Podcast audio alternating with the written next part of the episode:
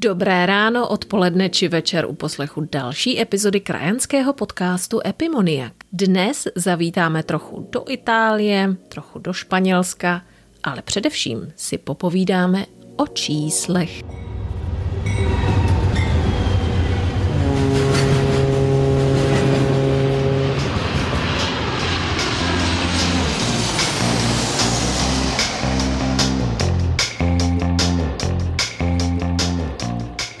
Ještě jednou vás zdravím z Čelské pouště, jmenuji se Alena Cicáková a povídám si s krény či jejich potomky, kteří žijí po celém světě. A svými životními osudy, postoji či prací mimo domovinu jsou výjimeční, nebo přinejmenším velmi neobyčejní. Zkrátka lidé, kteří dělají čest své zemi, mohou přidat informaci o zemích, kde žijí, a nebo dodat inspiraci těm, kteří se chystají zkusit své štěstí právě v zahraničí. Začátky života v zahraničí jsou často náročné, co si budeme povídat. Mnoho hostů tohoto podcastu toto vždy podtrhnou. A nebylo to jinak ani pro velmi neobyčejnou ženu, která si našla čas na povídání v této epizodě.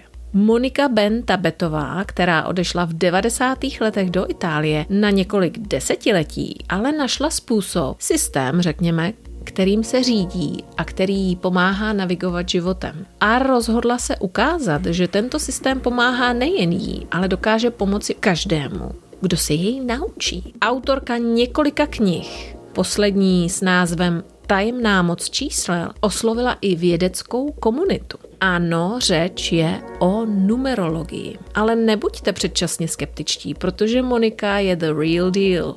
Neboť její služby vyhledávají nejen jedinci v Česku, Slovensku, Itálii, kde má obrovské publikum, ale i společnosti od Kanady, USA až po Austrálii. Tudíž něco na tom bude. Já jsem Moniku zastihla ve španělské Andalusii a naše spojení bylo krapet problematické, ale snad nám to odpustíte a věřím, že si tento rozhovor užijete tak jako já. Odkazy, kde můžete Moniku najít a nadcházející přednášky i v České republice najdete u popisu epizody. No a jestli se vám líbí, co dělám, můžete mi přispět malým obnosem na platformě piky.cz nebo Paypalem a nebo na platformě kup mi kávu. Jak to udělat, najdete také u popisu epizody. Přeji příjemný poslech. Vítej, Moni. Děkuji převelice, že jsi přijala pozvání na další povídání v krajanském podcastu Epimonia. Děkuji za pozvání, moc mě těší. Z důvodů, které samozřejmě odkryjeme za chvilinku, bych řekla, že tvé jméno rezonuje čím dál více mediálním světem, eh, nejen u nás, ale obzvlášť v Itálii, kde pracuješ a částečně i žiješ, ale jak jsem se dozvěděla, tak žiješ i částečně ve Španělsku. Tak pověs mi, proč jsi se rozhodla opustit své rodné Brno a začít žít a podnikat eh, ve světě a tedy zrovna v Itálii, lomeno Španělsku? Proč jsem se rozhodla? Ono důvodu bylo více, tak byla jsem mladá a měla jsem velké sny a vlastně jsem eh, na jedné straně vždycky viděla ty filmy v televizi, že velký americký sen a mm, potom mm, jsem si říkala, dobře, tak ono možná bude lehčí eh, se realizovat ve větším ve větším státě, ve, ve, vlastně ve světě, než uh, sám u sebe doma, protože já jsem trošku opálenější a kudrnatější a v té době to bylo mm, trošku těžší. Neměla jsem lehké dětství, a protože jsem si zažila takové zvláštní různé nesnáze, tak jsem si říkala, že možná, když odjedu do zahraničí, že tam se mě bude dařit lépe. Mm-hmm. Mm-hmm. Ale proč zrovna tedy Itálie? Nebo byla, byla tam nějaká mezištace, kde si se zastavila? Tak já jako, protože jsem ze zmíšeného manželství, tak jako malá jsem eh, byla už eh, rok, maminka mě odvezla na rok do Afriky, do Sudánu, poté uh, se vrátili na zpátek do Čech, teda do Brna. Uh, já často se mě lidi ptají, jestli si z toho něco pamatuju, něco málo, samozřejmě si pamatuju nějaké útržky. No ale potom jsem teda vyrůstala převážně na Jižní Moravě, a, ale, ale potom jsem se rozhodla teda odjet do, těch, eh, do Itálie. Proč Itálie? Ono důvodů eh, bylo více. Itálie, protože se mě vždycky líbil jako malé Eros Ramazzotti. Měla jsem plagáty vlastně plepený celý pokojíček a říkala jsem si, ježí, kdo ví, co asi zpívá. No, takže jeden z těch důvodů, ono byly samozřejmě mnoho dalších že jo, důvodů, ale jeden z těch důvodů, proč zrovna Itálie, protože jsem si přála vlastně pochopit, co zpívá Eros Ramazzotti mm-hmm. v té době. A kolik ti bylo, když jsi odcestovala poprvé? Bylo mě vlastně 21 let. 21 let, takže mm-hmm. v té době mě opravdu zajímalo, co Eros Ramazzotti zpívá. A uměla jsi trochu italsky, nebo se naučila vlastně, až když jsi dorazila tam? Neuměla jsem ani slovo, vůbec. Mluvila jsem převážně anglicky. Mm-hmm, no v Itálii. No právě, když jsem přijela právě do Itálie, tak to nebyla žádná sláva, takže jsem se italsky musela hodně rychle naučit. A do jakého města si úplně poprvé dorazila? Úplně poprvé jsem dorazila uh, do Milána. Tenkrát jezdil ještě autobus před těma 25 lety na Piazza Castello, to velmi známé náměstí, a tam tenkrát dojížděly autobusy z České republiky. Takže jsem po 18 hodinách Eh, cesty v autobusu vystoupila na Piazza Castello v Miláně a nestačila jsem se divit. Mm. to musel být opravdu uh, zajímavý šok. Nicméně, jaké byly tvoje úplně první pocity teda? Krom toho, že si se nestačila divit, jak převažovaly spíš takové ty pozitivní dojmy, ten wow faktor, nebo si měla trošku smíšené pocity ty první dny? Já jsem hlavně vycestovala ne sama, já jsem cestovala s, s mou vlastně dvou a půl, skoro tři letou dcerou, takže ty pocity byly všelijaké, protože já jsem se tenkrát vydala do neznáma.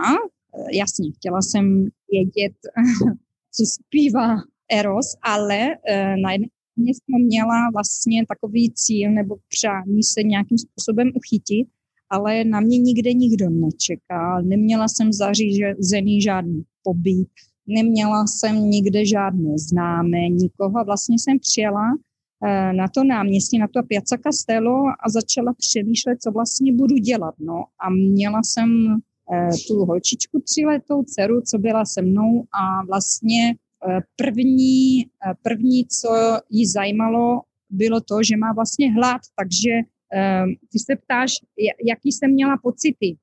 Já jsem, víš, ono, když je někomu 21 let, tak uh, má jiné pocity, než když někam přijde, když je mu 31, 41, 51 nebo 61. Takže já jsem vědomuji teďka v mém věku, že jsem byla opravdu nesmírně nevinná, až skoro praštěná, protože vyrazit s malým dítětem do zahraničí a nevědět kam a co a jak a co ho čeká. Mít v kapse tenkrát jsem měla 800 tisíc lír, co se dá přeložit teďka na nějakých 300 euro, 350 euro a nevěděla jsem jako, kde budeme spát. Takže ty pocity byly opravdu smíšené, ale byla jsem nesmírně šťastná, protože když jsem vlastně dala nohu ven z autobusu a dotkla jsem se země, tak jsem cítila svobodu.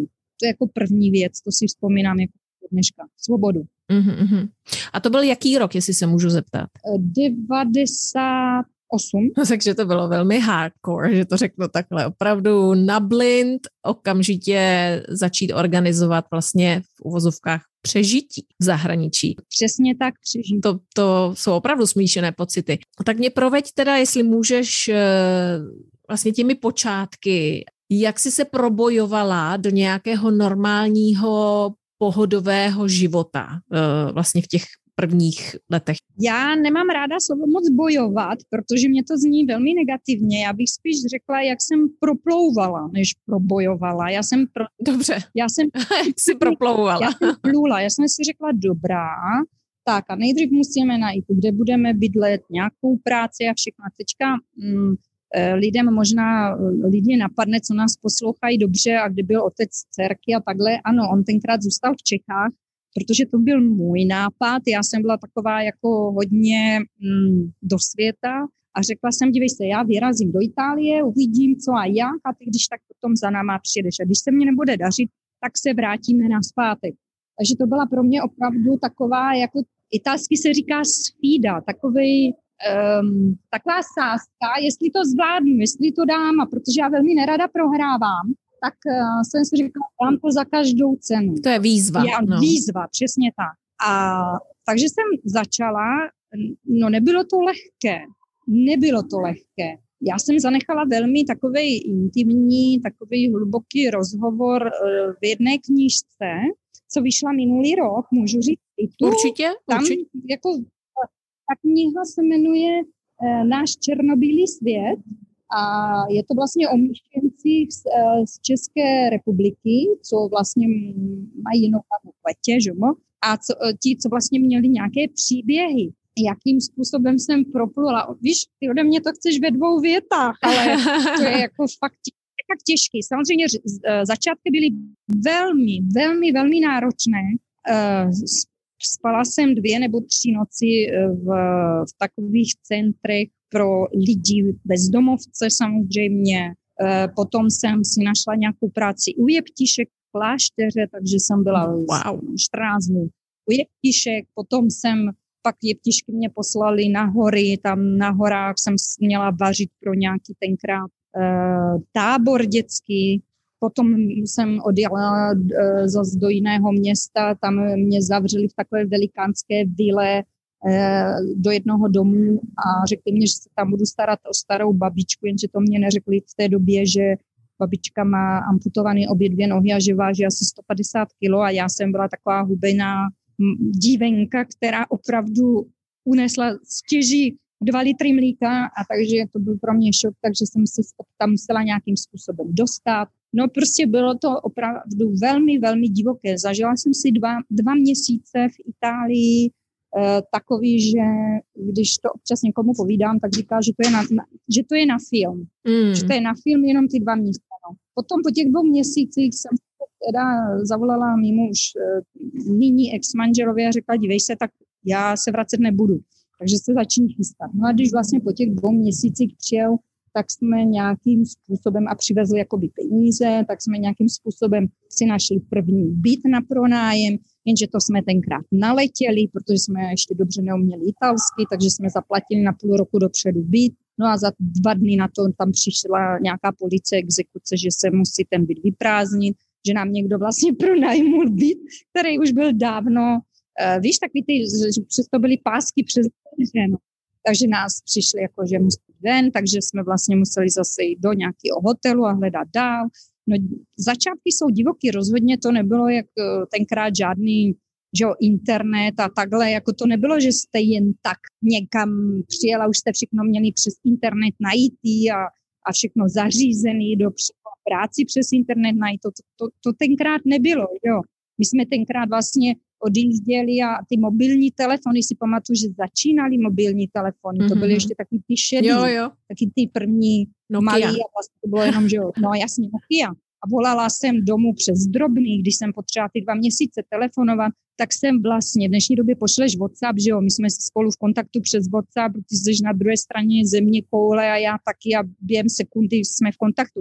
Ale v té době hmm. jsem musela stát frontu, rozumění si peníze nebo jít si koupit takovou tu kartu, co Přesně, no. na ulici a házet tam ty drobné no. A když došli, tak... No. Došli, tak už se to přerušilo a vlastně se ani nedomluvil.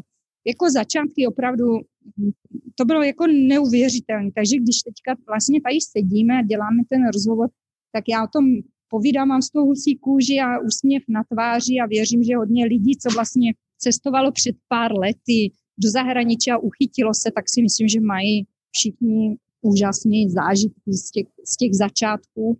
A myslím si, že mladí, co se teďka chystají do zahraničí, to mají opravdu lehčí. To jako Alenko si myslím, že rozhodně. No, ano, ano. Mm-hmm. Nicméně, když si vezmeš Čechů a Slováků je v globálním měřítku hrstka, ale přece v každé té zemi, dalo by se říct skoro v každé zemi, najdeš alespoň jednoho krajana, napadlo tě tenkrát, i když si chtěla vlastně do té Itálie a chtěla si poznat vlastně uh, odkaz Erose a napadlo tě tenkrát vyhledat třeba krajany? A nebo si si říkala, ne, ne, ne, jdu na blind a, a da, dokážu to sama?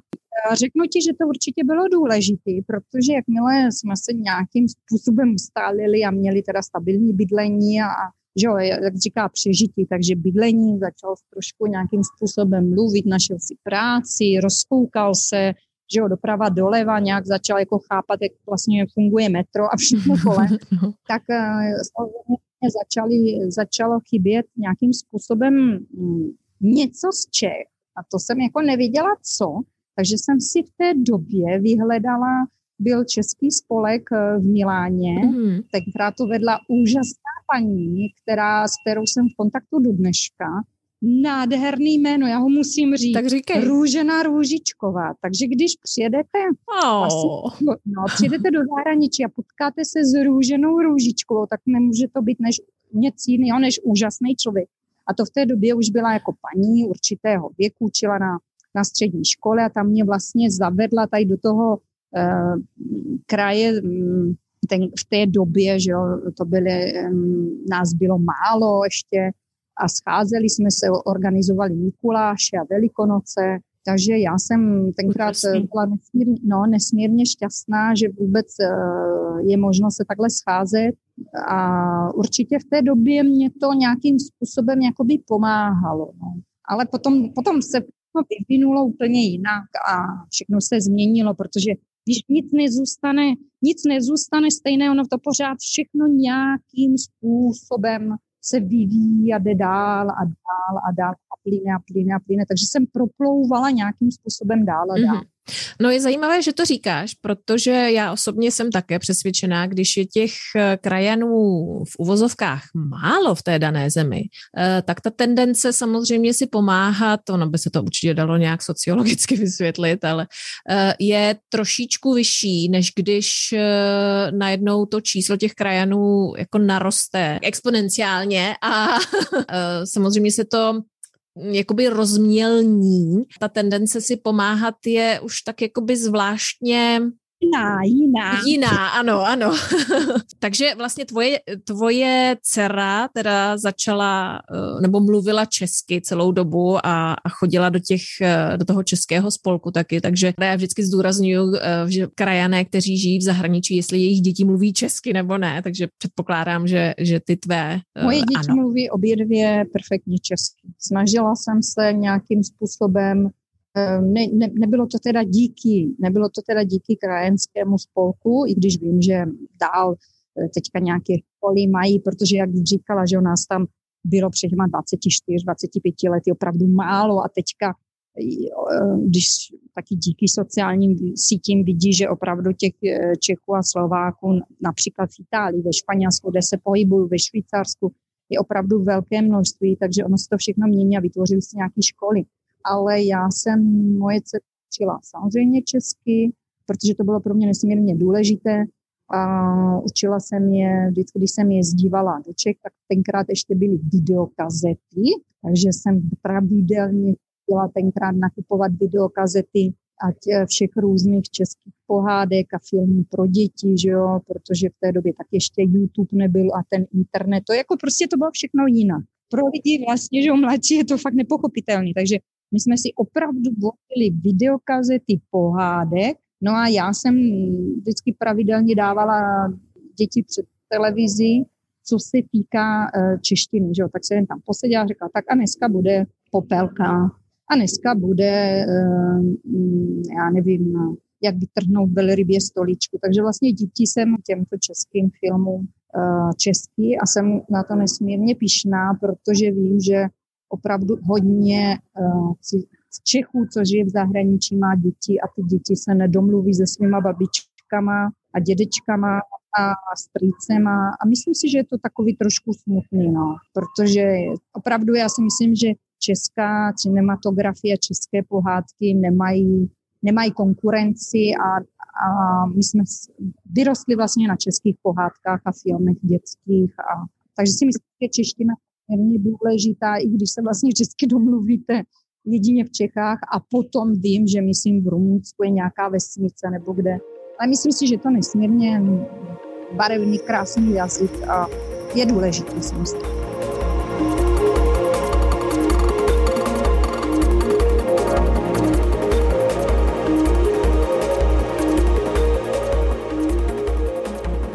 Já bych jenom dodala, že nedomluvíte se jenom teda v Čechách, ono se o tom asi hodně neví, ale ta komunita Česko, lomeno Slovenská v tom zahraničí, obzvlášť ve Spojených státech, v Jižní Americe, v Austrálii je obrovská a paradoxně, k tomu se taky dostanou v budoucnu, v určitých částech Argentíny jsou komunity, kde ještě dnes mluví takovou krásnou staročeštinou, takže jako opravdu jsou všude. Teď bych ráda přeskočila na tvůj, uděláme fast forward dopředu eh, na tvůj nynější život. Vrátím se teda k té původní větě, kdy jsem řekla, že tvé jméno rezonuje čím dál více mediálním světem. To obzvláště ve spojení s numerologií. Můžeš eh, mi trošičku nastínit nezasvěcené touto specifickou vědou.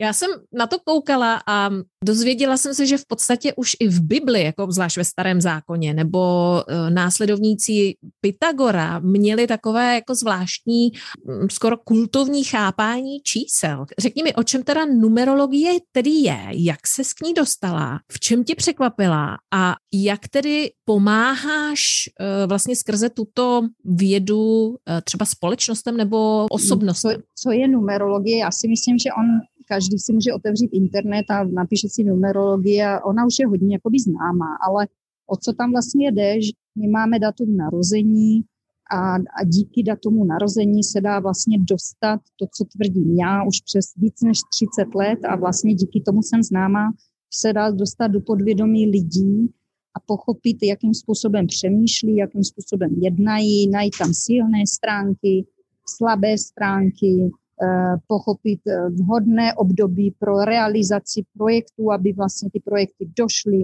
eh, do cíle, jak podle našich představ. Prostě numerologie je, mm, někdo říká věda, někdo říká, že to je jakoby magie bílá, někdo říká, že to je umění, to, to už je jedno, každý si tomu dává, jak je, jakou chce jakoby nálepku, to já nikomu neberu, to není vůbec důležitý, ono jde vlastně jenom o to, že čísla byly dříve než slova, takže na tom asi něco bude. Pythagoras samozřejmě, o tom se často neví, ale už se to na internetu dočtete, On tenkrát, eh, když se vrátil z cest z Egypta, tak eh, vlastně otevřel v Kroton, že jo, na jihu, na jihu Itálii školu a ta škola vlastně byla eh, stvořena, jako tam byla dvojí škola. V jedné učil klasickou matematiku, aritmetiku a v té druhé učil vlastně energii čísel, numerologii, protože čísla mají kvalitativní a kvantitativní význam. No a nám je všem blížší aritmetika,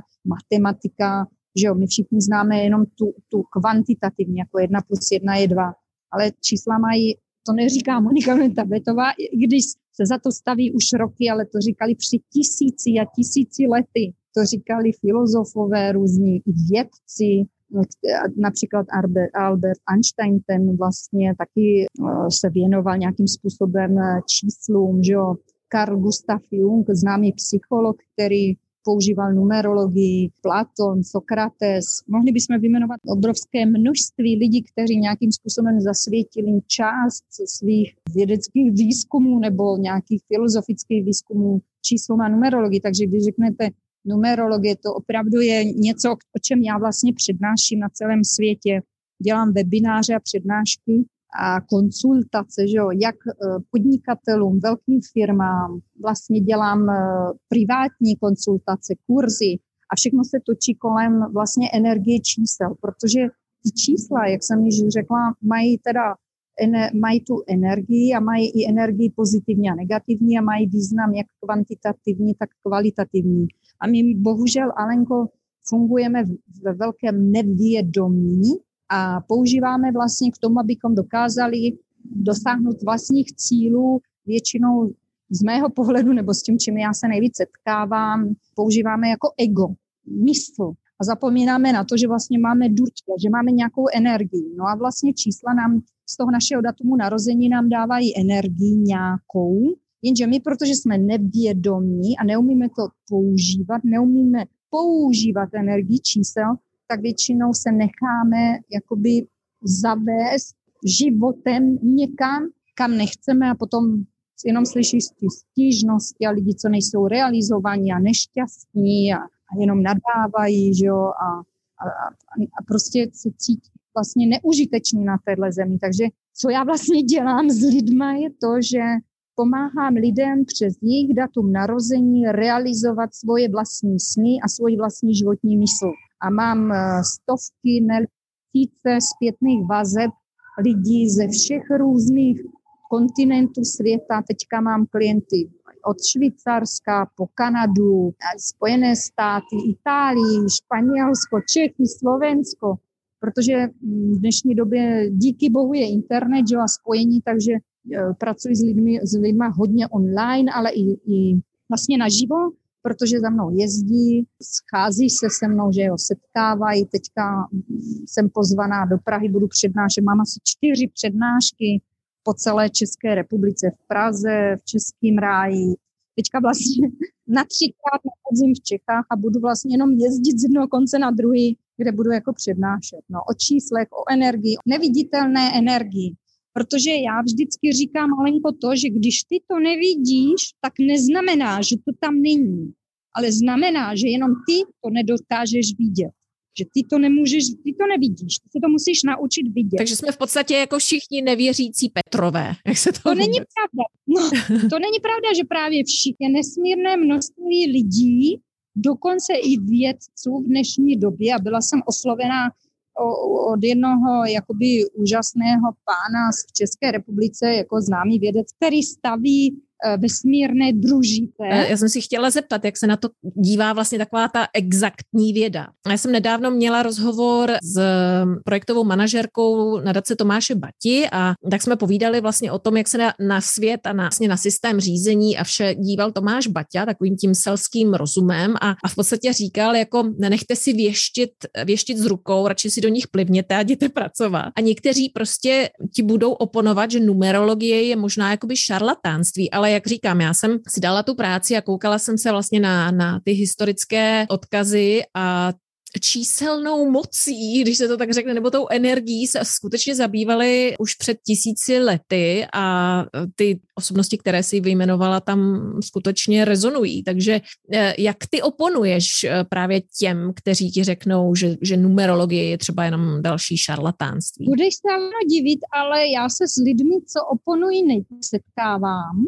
E, nikdy nikoho nepřesvědčuji, s nikým se nedohaduju. Ke mně přichází jenom lidi, kteří nesmírně věří a jsou přesvědčeni o tom, že energie čísel opravdu funguje. A kdo si dovolí říct, že, je šarla, že to je šarlatánství, tak mluví bohužel jeho ignorance nebo jeho nevědomí, protože stačí opravdu otevřít internet a podívat se, nastudovat si věci a jestli uh, chceme, že Michael Jackson, Beatles, uh, ex-prezident Spojených států amerických, Kennedy, který tomu taky věnoval čas a, a peníze tady do těchto různých výzkumů, co se týká čísel, tak jestli ještě někdo zase směje, nebo ještě nějak jako tak já mu vlastně nic neřeknu, protože to je prostě jeho názor, svět je krásný, protože je rozlišný, jsme všichni svobodní, každý věří tomu, čemu chce. A jestli někdo věří, tak je mm, vítán u, u mě a já mu vysvětlím a ukážu a dokážu, že to opravdu existuje, že to funguje, protože ono stačí, když lidi přijdou za mnou, začnou si dělat nějakou konsultaci a první věc, já se jim dívám do jejich minulosti a řeknu jim, co se tam dělo.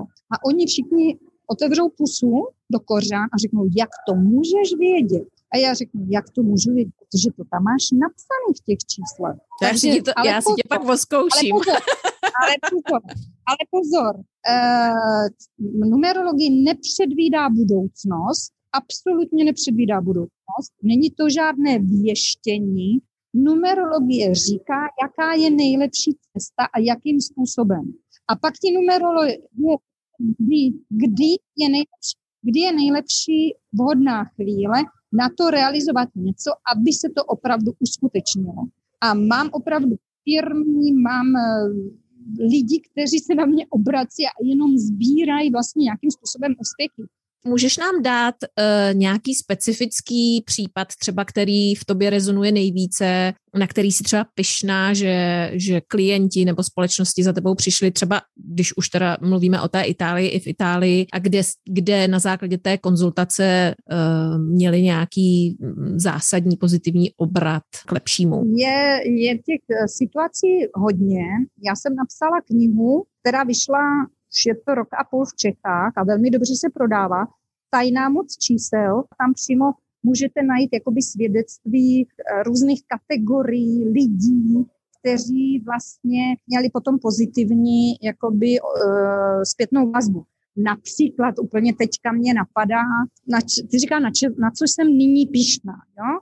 Tak vrátila jsem se minulý den z, ze Slovenské republiky, protože jsem před čtyřmi lety byla oslovená jednou paní, co je, co je majitelkou klášteru, v, jmenuji se Latce, tady, uh, je to vesnice na Slovensku, tak jsem byla oslovena před čtyřmi roky majitelkou tohohle klášteru. Ona koupila klášter, ale ten klášter ve strašném, neuvěřitelném stavu chátral. A ona tenkrát slyšela o mě a kontaktovala, udělala mě první konsultaci, udělala jsem mi první konsultaci No a ona na základě toho, protože jsem v těch číslech, v tom datumu narození viděla, viděla obrovskou misi, tak jsem mi řekla, tam je nějaký tajemství a velká mise. Ona říká, víte co, já vám to řeknu. Já jsem koupila klášter, ale na to, aby ten klášter mohl nějakým způsobem být funkční, tak je potřeba opravdu několik milionů euro. A mě tak napadlo, nemohla byste mě s tím pomoct? A já říkám, jak to myslíte? No, že byste mě pomohla vybrat tým, najít Eh, domlouvat správné eh, datumy podepsání smluv, eh, kdy žádat o různé evropské granty a takhle. No a začali jsme vlastně spolupráci. No a jsem na to opravdu pišná, že jsem, já tam jezdím jednou za rok zhruba, dvakrát za rok se podívat, že jo, na to, jak, co a jak. Vlastně se nám podařilo získat první grant na částky přes víc než půl milionu euro a začala vlastně um, obnova tohohle kláštera. Teďka a vlastně paní, ona má velký tým lidí, co všechno jsme prověřili přes numerologii, aby se všichni měli rádi, aby se všichni pomáhali, ať jde přes účetní architekty, notáře, právníky, že jo, to je opravdu teďka firma, která vlastně na tom pracuje. Prostě používáme numerologii k tomu, abychom věděli, kdy žádat o granty, kdy podepisovat, kdy je vhodný den, k tomu, aby to dopadlo. Zakládali jsme 21.5.2021 uh, jsem vypočítala den, aby, kdy vlastně položit uh, první základní kámen uh, obnovy tohohle kláštera, aby, aby všechno vlastně klapalo. No a všechno klape a všechno jde podle, jak po másilku. Úžasné, úžasné.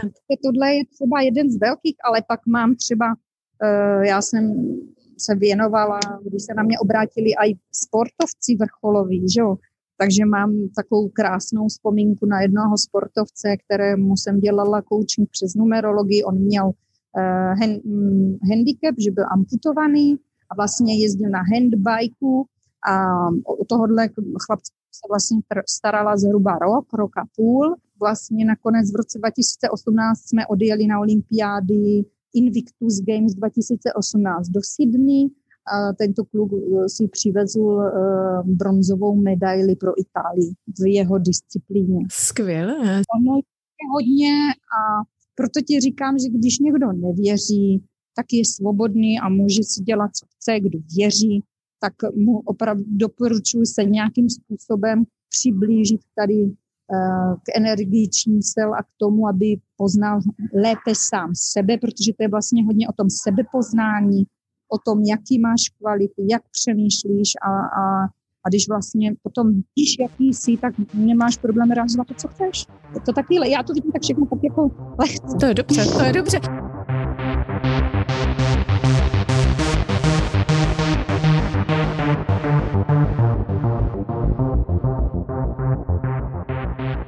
A kdy jsi se teda, já jsem se možná v tom ztratila, ale kdy jsi se teda ty úplně uh, poprvé přiblížila k té numerologii? Já úplně poprvé jsem se přiblížila, když mi bylo 15 let a ta, takhle začíná i ta moje, nebo já jsem napsala už tři knihy Mm-hmm. Takže oni všichni tak zhruba začínají uh, stejně. Když mi bylo 15 let, tak mě zavolala maminka do kuchyně a řekla mě, napiš prosím tě, Moni, na, na papír tady tvoje datum narození. Já ji říkám, mami, ty si nepamatuješ, když jsem se narodila? Pubertální připomínky, no. A malenka řekla, prostě buď ticho a píš.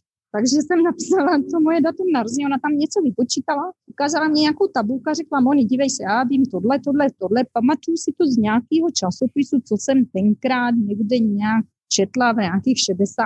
letech, 68. když se to tenkrát otevřelo, že jo, a, byl přísun informací ze světa, než se to zase znova zapělo, takže tenkrát uh, si přečetla někde nějakou tabulku, no a vlastně v těch mých 15 letech mě to ukázala. No a já jsem od těch 15 let vlastně začala se na ten lísteček dívat a pak jsem se začala počítat, propočítávat jakoby lidi a přišla jsem na to, že ty čísla opravdu mluví, že tam je všechno. Nejdřív jsem testovala marátky, eh, rodinu a takhle. A pak jsem přišla na to, že to je neuvěřitelná, neuvěřitelná věc. Ale právě eh, ještě, když se vrátím k té vědě, jestli se můžu Určitě. vrátit, jak říkala, jestli vědci tomu věří. Mě opravdu oslovil uh, velmi tady ten známý uh, český vědec, který, kterému se dostala do ruky kniha Tajná moc čísel. A on mě napsal krásný e-mail, a potom mě napsal, objednal jsem si 50 knížek, protože mám strach, že už potom nebudou, takže mě to fakt jako hodně pobavilo a tady tento pán mě pozval mluvit právě na hr, eh, Hrubá skála, se to jmenuje, zámek Hrubá skála u Prahy 8. myslím 8. října, v sobotu 8. října, teďka nevím, musela bych se podívat. Je to vlastně vědec, který uh, studuje celý život um, Jana Mose Komenského a Nikolu Tesla, májský kalendář, studuje pyramidologie a vlastně je to technický ředitel velikánské SRO společnosti, která eh, staví a studuje mm, jako druž, družice, co se mm, posílají do kosmu. A vlastně se ho zaujala ta kniha, protože mě říkal, že pochopil, že přes ty čísla se dá opravdu přenášet, eh, se dají na dálku přenášet informace, protože studuje Teslu několik let a Tesla byl vlastně první, že, který eh, vynalezl přenášení informací na dálku. Jsme se už setkali, už jsme tam popovídali, on pochopil, že opravdu na tom něco bude, na té tabulce tajná moc čísel které se věnují životní No můžu se zeptat teda, když mě teď napadlo, jak o tom tak povídáš, takový skok do minulosti. Než jsi vyrazila do té Itálie, udělala jsi si taky nějaký takový výpočet, jestli, jestli máš nebo nemáš jet? Absolutně ano, Absolutně ano. Já ti můžu říct, že se podle, té, podle numerologie, podle čísel samozřejmě řídím já opakuju, fakt oni můžou e, čísla vašeho, každý z nás prostě se narodil a má svoje datum narození. A když pochopí, jakým způsobem funguje to jeho datum narození, tak z toho může se propočítat a vypočítat plno odpovědí na vlastní otázky. Jo, ono je to strašně zvláštní, že někdo řekne, OK, já mám nějakou otázku a najdu odpověď v číslech. Ano, a já tenkrát jsem si ano vypočítala, věděla jsem, že mám výjezd do zahraničí, věděla jsem, že nějakým způsobem ehm, potom tam bude úspěch, že věděla jsem to, protože v těch číslech to je. Ale když to člověk neví, tak se plácá. Tak většinou fakt, ano, přesně tak, tak si plácá a snaží se a často, jak říkám, lidi často opírají žebřík o zeď, lezou, lezou, lezou, lezou nahoru a pak přijdou na to, že ta zeď, to nebyla ta správná. Že jo? Takže oni opravdu jsou třeba lidi, kteří, já nevím, několik let stráví za pultem, za přepážkou v nějaké kanceláři nebo v bankovní v bance a přitom jsou to lidi, kteří ve volném čase v sobotu uh, vaří a jsou úžasní, no tak si potom na starý kolena v 60 letech odstěhují někde na riviéru nebo na Malorku, mám, znám, mám takový toho klienta taky a tam si otevře zmrzlinářství a začne vyrábět nejlepší zmrzlinu uh, na Malorce, že jo. To, prostě těch příběhů je neskutečné množství a, a oni ty lidi často říkají, Maria, kde já jsem byl do té doby, kde já jsem byl. No a, a ty čísla jakým způsobem vám prostě ukážou tu cestu, no asi tak. Znamenala jsi v tom ohlase na numerologii nějaký zásadní rozdíl třeba v Itálii oproti Česku, Slovensku, nebo je to víceméně daný opravdu individuálním eh, přístupem každého eh, klienta? To je krásná otázka. Často nad tím přemýšlím, protože vlastně já nejvíc jsem jako původně začala v Čechách, teda v Čechách, v Itálii a teďka mě to hodně právě táhne do Čech. Je to podle mě hodně o individuálním přístupu, ale řeknu ti, že od roku 2012, jak se vždycky říkalo, 12. 12. 2012 skončí svět, jestli si vzpomínáš, no, že tenkrát... Má, mája. Dělali si zástupy a stavěli si bunkry a schovávali se a takhle. No a já vlastně jsem eh, zaregistrovala takovou věc, že od toho roku, od toho 12. 12. 2012, jako kdyby došlo k, také, k takovému většímu otevření vědomí a lidi začali vědy, pseudovědy uh, vyhledávat, protože si uvědomují, že tam asi něco v tom zatím bude. Takže bych spíš řekla, že to je o, o individuálním a že to není, nemá nějak moc vliv na, na, no, na kulturně nebo ani ne. Ono vždycky v každém tom státě vlastně skupinka lidí, takových skupinka lidí, makových skupinka lidí, co to zajímá, skupinka lidí, co to nezajímá. Ta zkušenost eh, života v Itálii, ty už já můžu jenom teda jako potvrdit, že zníš eh, více eh, jak Italka, když mluvíš italsky. Každý ten stát má samozřejmě nějaké kulturní vzorce, že jo, každá ta kultura. Co se ti líbilo, nebo co se ti líbí na životě v Itálii nejvíc a třeba co ti chybí z Čech. Co se mi líbí nejvíc na životě v Itálii, jak jsou Italové nesmírně dobrosrdeční a přející. Já mám uh, známé v Itálii, mm, po, po celé Itálii, od severu až na jih, a často říkají, že jížani, že mají větší srdce a takhle, ale já jsem se setkala i s neuvěřitelnýma, krásnýma, pozitivníma a hodnýma lidma i na severu. Základní věcí je uh, dobrosrdečnost, oni jsou nesmírně, nesmírně jakoby přející, eh, když třeba vědí, že potřebuješ něčím pomoct, nebo že děláš třeba práci, co dělám já, to je hodně samozřejmě o kontaktech, takže ten člověk eh, třeba má známý, má firmy, co zná, říká, pojď, já tě, já tě normálně představím, já ti ukážu a pak se s a uvidíš, jestli z toho něco bude. Prostě nesmírně přející. A tohle, abych pravdu řekla, já teďka se čas, eh, hodně jako nacházím ve Španělsku a i tady to takhle vnímám, že je to takový, ale tady jsou takový hm, ještě více, jak bych to řekla, to je ještě víc na jihu, že, to Španělsko. Takže tady asi nejvíc prostě mě drží, nebo nesmírně se vracím eh, ráda vždycky do Itálie, je tady tohle, já vždycky, když tam přijedu za známýma, tak eh, na mě čeká nezmín hostina a pokoj a Prostě a, ať je to od severu na jih a už mě píšou, co by si zdala, co bys chtěla jíst, by ti něco, a, že oni projevují nesmírně lásku vlastně jídlem, po, pohostinstvím, takže já nesmírně jako Itálii opravdu miluji a budu se za ní rvat, protože mě vlastně poskytla nějakým způsobem azyl po všech stránkách. Hlavně se tam cítím svobodná a v bezpečí a to se si myslím, že to je jedna z velkých eh, plusů, ano, co není Není úplně A co ti chybí no. teda z Čech, když tam, i když tam jezdíš v celku často, je něco, co ti opravdu chybí? Teďka se možná budeš smát, ale tak já si pravidelně vozím zavařované okurky z Nojemsky, tatarskou omáčku a píškoty a. je dobrý. Tak ty, okurky mi taky chybí teda, no. To je jako legrace, no, to je jako legrace, jo. Ale jinak, co mě chybí z Čech, eh, Čechy mají nesmírně krásnou uh, zeleň, krajinu, lesy, uh, historii. Já já vždycky, když překročím hranice, já mě ráda po České republice jezdím autem. Kocháte a kochám se, pane se. doktore, kocháte. Hrušnickýho, jak se kochal. Tak já vlastně vždycky jezdím, se kochám a, a ono je krásně, že jo, teďka v létě, že jo, jezdit do, do Čech, nebo já měl vlastně jaro a potom je nádherná vždycky Praha podzimní, takže se snažím trávit eh, čas eh, v Praze na podzim a jsem ráda, že tam vlastně teďka pojedu, že jo, takový to babí léto, jak začnou lítat ty listy, jo, to je jako Čech, Čech jsou nádherný, jsou fakt krásní.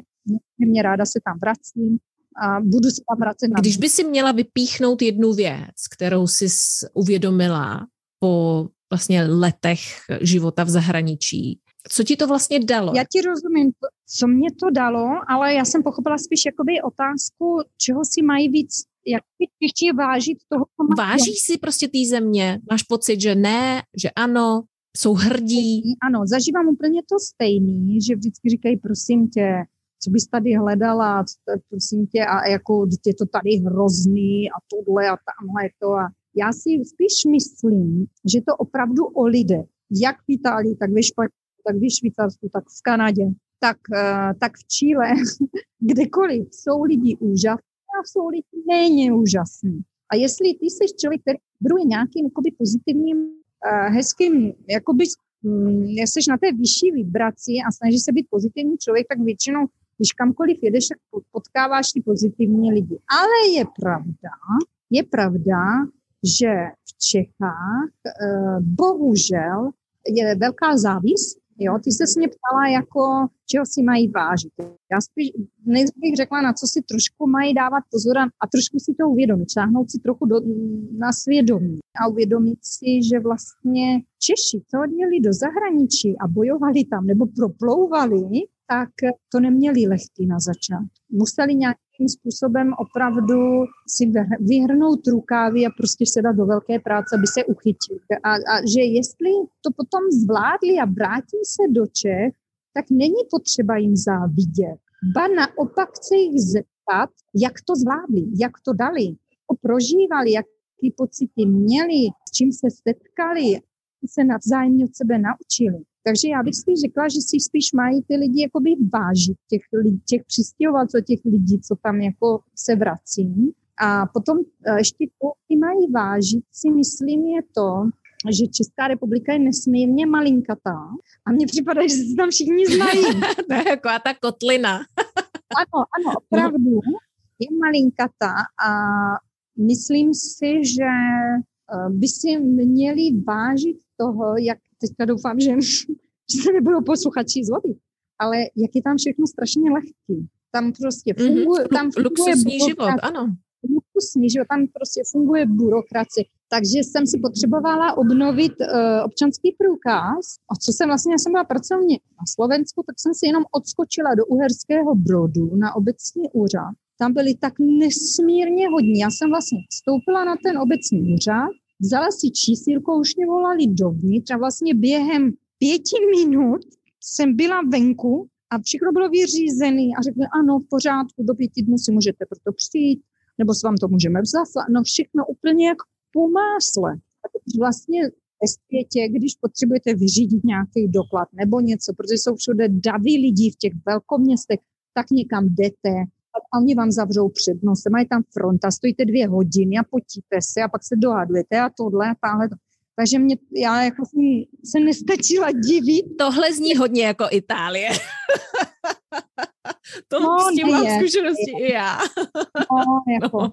Pak řeknu, Ježíši, ale hmm. prosím vás, to já ani nevím, vy jste stál tady dvě hodiny ve frontě v Itálii, no to musíte jít pášku vedle. Řeknu, prosím vás, můžete říct, té, jsou, té kolegyni, že už tady stojím dvě hodiny. No to nemůžu, to by se lidi ve frontě zlobili, to si musíte odstát znova, ale bohužel za 15 minut zavíráme.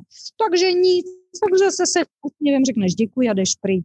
V České republice já většinou vždycky, když přijdu potřebuju cokoliv vyřídit, ať se to týká zdravotního, eh, zdravotnictví nebo nějaké byrokracie nebo nějaké vyplňování nějakých formulářů, cokoliv, tak je to prostě okamžitě. A já si myslím, že by si Češi tohle měli toho trochu víc zvážit, že vlastně ono jim to tam funguje. Nebo, nebo i když ještě třeba jako banální věc, že jezdí autobus včas, ano. že jo? to, to... nebo že přijede, že metro jede na minutu, tak, tak. to je úplně neuvěřitelné. No. No. A ty taky o tom něco no, to, jo, no, to teda. Oni si všichni myslí, že to je samozřejmé. Ne, není to samozřejmé. Někde čekáš a oni najednou ti změní autobus nepřijede, OK, tak čekáš dalších půl hodiny. No tak o půl minut, o 15 minut později, že jo, a pak se říkáš, tak je lepší si vzít auto, proč nemáte auto? Dobře, no auto, to zase budeš dvě půl hodiny stát někde v nějaké zácpě. No prostě v Čechách je to takový malý to milí, všechno funguje. Mm, ano, přesně tak. Ale to si člověk uvědomí opravdu jenom, když vyjede a žije ne na dovolenou, ale žije opravdu každodenní věci v tom jiném státě. Že jo? Jenom potom si to uvědomíš, jak to funguje nebo nefunguje. Samozřejmě je tam prostor pro zlepšení, ale... Jasně, všude je, Alenko, prostor k zlepšení. To s tebou souhlasím, ale prostě Čechy. Mm-hmm. Si myslím, Češi by si měli víc zvážit toho, že jim to tam prostě funguje, že ten stát je malinký, že můžou cestovat, že jsou prostě, mají všechno, co potřebují si. Jenom moře.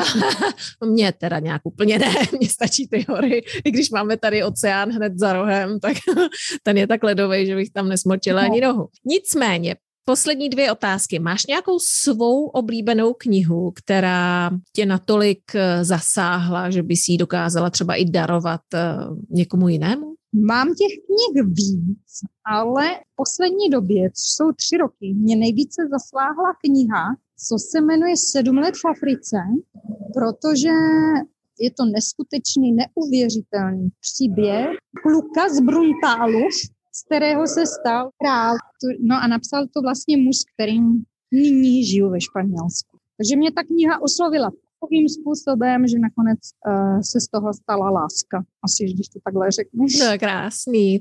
A opravdu ji doporučuji všem, protože to je příběh, který eh, vám budete mít z toho husí kůži od začátku až do konce z té knihy a je prostě neuvěřitelná. Je neuvěřitelný příběh. Kdybys měla možnost vyřešit nějaký jediný zásadní problém, buď světový nebo lokální třeba, eh, nebo měla možnost dát nějakou radu a změnit tím třeba jenom život individuálnímu jedinci. Pro co by ses rozhodla a proč?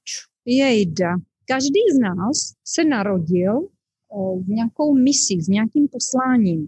A já si myslím, že jednou nejdůležitější věcí je, abychom každý z nás pochopili a poznali, jaký to poslání je, protože díky tomu my potom budeme se realizovat a tím, že my se budeme realizovat, vlastně budeme přispívat tomu okolí, tomu, tomu okolo nás. A vlastně díky tomu uh, budeme, protože my budeme šťastní, tak můžeme tím, co my, mm, pro co my jsme se narodili, můžeme vlastně ovlivňovat pozitivně to naše okolí. Takže já uh, si myslím, že v dnešní době strašně moc lidí trpí tím, a to taky díky sociálním sítím, že se neustále porovnávají s někým jiným, chtějí vypadat nebo být jako, nebo mít něco jako někdo jiný. A vůbec si neuvědomují vlastně tu svoji jedinečnost, že oni jsou jediní a nikdo jiný na světě, nikdo není jako ty, Alenko, nikdo není jako já. A každý z nás máme ten náš krásný příběh, který, když ho žijeme vlastně pozitivně a naplno, tak tím příběhem naším můžeme přispívat do společnosti. Takže to je asi o mě v tuhle chvíli Nádherný, no, moc, moc hezky jsi to řekla. Moni, já ti strašně děkuji ze srdce za, za tvůj čas, za to, že jsi našla časoprostor a, a, a našli jsme způsob, jak eh, nahrát tento rozhovor a věřím, že posluchačům um, to také nějakým způsobem něco dá a samozřejmě uh, můžeš zmínit, kde tě můžou najít, jak se s tebou spojit. Já bych nejdřív chtěla poděkovat tobě, protože ty říkáš náš čas nebo můj čas, ale i tvůj, protože vlastně to, co ty děláš, děláš pro nás a to je právě ta, ta věc, ne? To je, ta, to je to krásné, že ty vlastně přispíváš ostatním, takže já děkuji tobě v první řadě.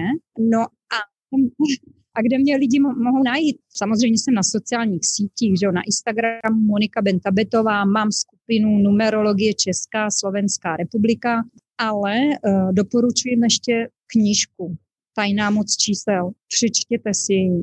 Pak jsem ji na vlastní náklady vydala a jsem nesmírně šťastná, protože už šla po třetí do tisku. Lidi se mm-hmm. nes, hm, nestačí se fakt divit, protože jim otvírá jakoby brány do jejich duší a do jejich srdcí a do duší a do srdcí ostatních lidí, protože začínají těm lidem rozumět lépe a začínají rozumět lépe sami sobě. Takže kde mě najít? Můžete mě najít v knihovně Tajná moc čísel a zkuste se přiblížit opravdu číslům a numerologii, protože vám mohou odpovědět na vaše nejhlubší otázka. Skvěle. Já teď zrovna koukám 11.11 11 a s tímto v tomto momentě teda ukončíme tento rozhovor. Tak to je... to jsme nemohli skončit lépe. Tak co si myslíte? Zkoušeli jste již numerologii? Tak, jak to popisuje Monika? Napište mi. Nezapomeňte, odkazy, kde najít Moniku, máte u popisu epizody. Sdílejte, komentujte na známých médiích, na Facebooku, Instagramu, Twitteru, a nebo také TikToku, LinkedInu. V příští epizodě se vrátíme zpět do Afriky a to Madagaskaru za velmi zajímavým krajanem. Nenechte si ujít příští epizodu.